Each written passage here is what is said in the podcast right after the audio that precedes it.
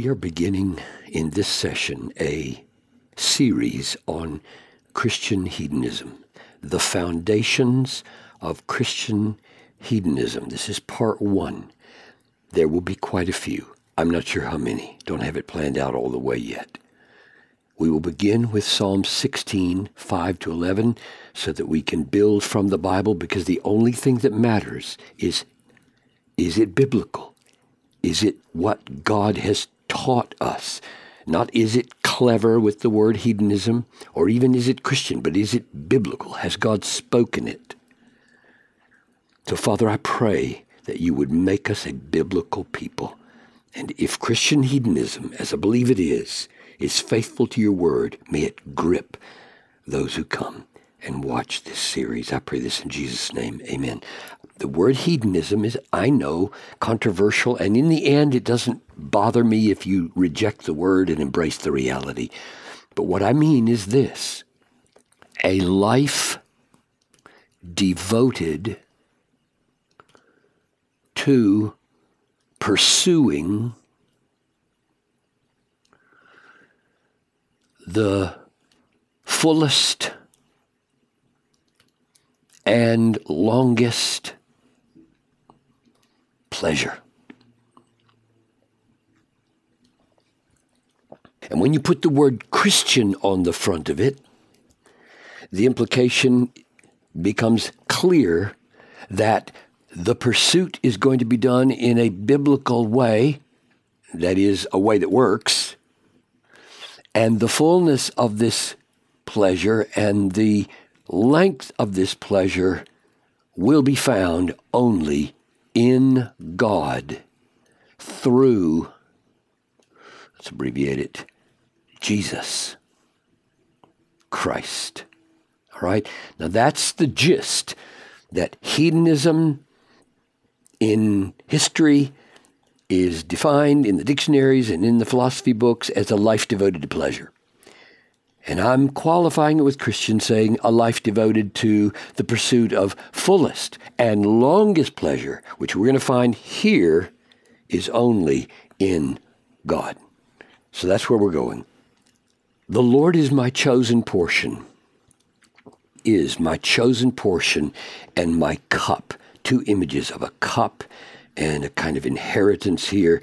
And as God portions out to me a cup and a portion, they're not forced upon me, and I don't resent them. They are my treasure and my chosen delight. You, God, you, my Lord and my portion, hold my lot. Lot is another imagery of, of a portion. You get a portion in life, you get a lot in life. And the point here is, He not only is, He is my portion, but he holds my portion or my lot. So he is all I need, and he's in charge of making sure I get all I need. It's an awesome picture. The lines have fallen for me in pleasant places. The lines here are the lines that um, are like borders around the inheritance or the portion that you get. Is an imagery of getting a, lo- a plot of land, perhaps, uh, in which you are honored by your Father as He gives you your portion. And so the lines have fallen for me in pleasant places. Indeed, I have a beautiful inheritance. And yet, it isn't the pleasant places or the beautiful inheritance that is his portion. That is the Lord. And yet, the Lord clearly is blessing him. David had a remarkable uh, life of blessing from the Lord. So he is now blessing the Lord. He's not blessing the pleasant places or the inheritance. I bless the Lord who gives me counsel. So the Lord not only holds holds his lot and is his portion, but he's moving in and becoming his counselor so that in the night his heart with this counsel is instructing him in ways that he should go. You make known to me the path of life. That's where it's going to end. But right now he's just saying, God has become my counselor and he has filled my heart with instruction so that even in the night, perhaps when I'm dreaming or wake up in the watches of the night, My heart is directed to the Lord as my portion. I have set the Lord, therefore, always before me. So, since the Lord is his treasure, the Lord is his portion, the Lord is his cup, he puts the Lord in his mind's eye before him as what he loves and what he's pursuing. And then the effect of that is that the Lord circles around to his right hand, so he's in front of him here, circles around to his right hand, becomes his protection so that he's never shaken. The priority is the Lord is my portion. The priority is I keep him in front of me, and the Lord throws in the added benefit that he's my right hand guard. He protects me. I don't get shot from the side. I won't be shaken. Nothing will happen to me but what he approves. Therefore, my heart is glad. It's a big therefore because all of this leads to this big therefore glad, glad, glad. My heart is glad. My whole being rejoices. My flesh dwells secure. This whole being here is the word glory in Hebrew, translated tongue when this text is quoted in the um, New Testament.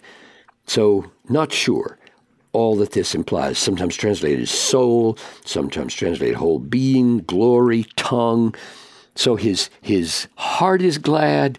He perhaps with his tongue is giving vent to his joy, and then he adds, and by the way, it's never going to be taken away.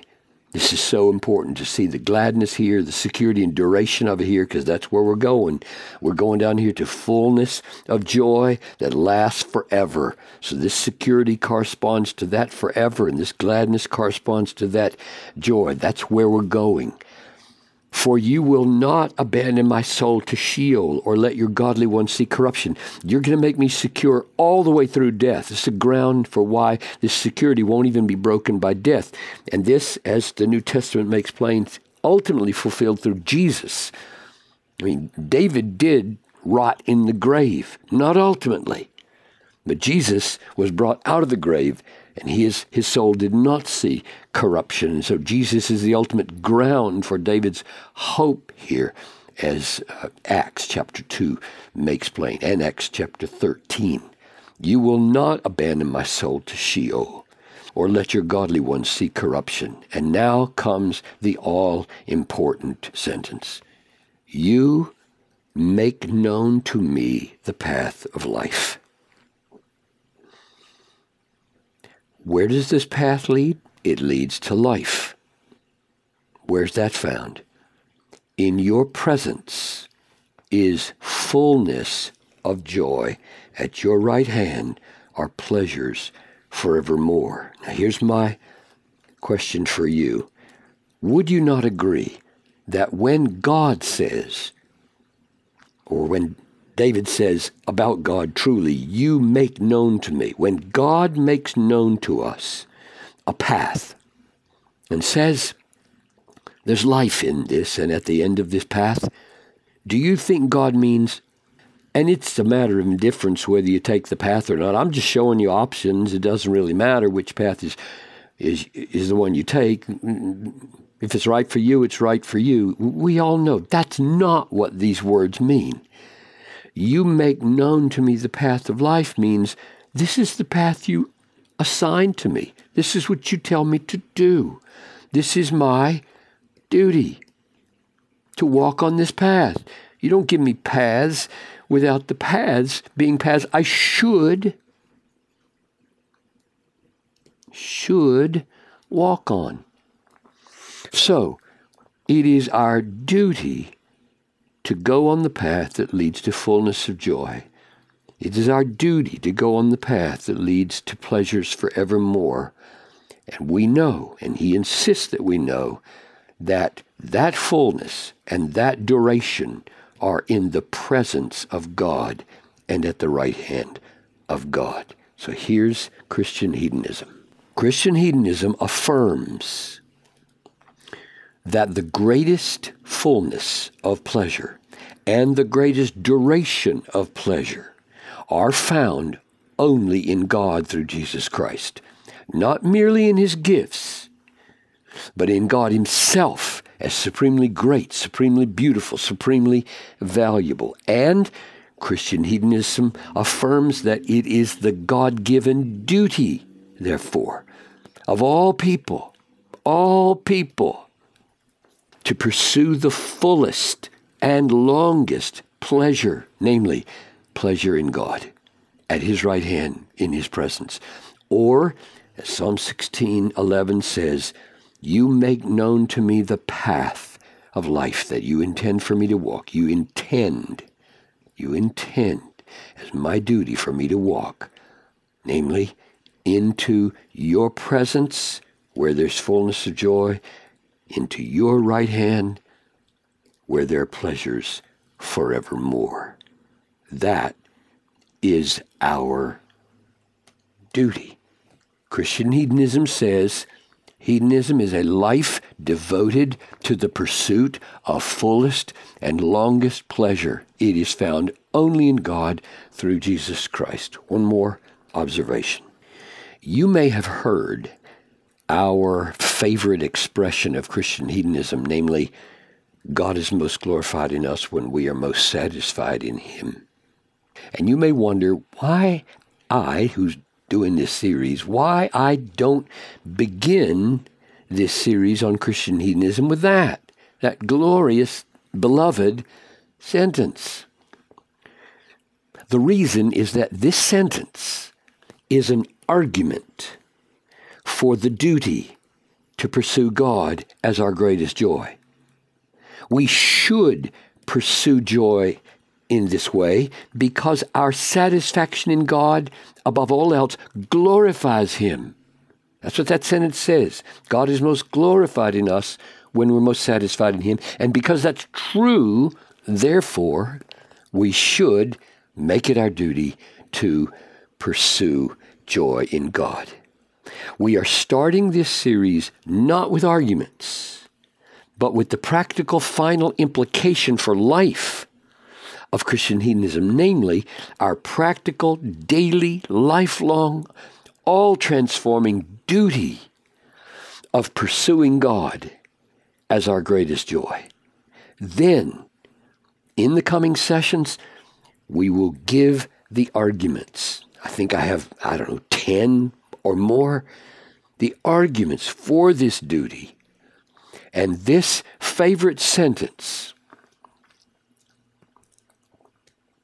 this favorite sentence will be the most essential argument for why we should pursue our joy in God because God created us to glorify Him, and He is most glorified in us when we are most satisfied in Him.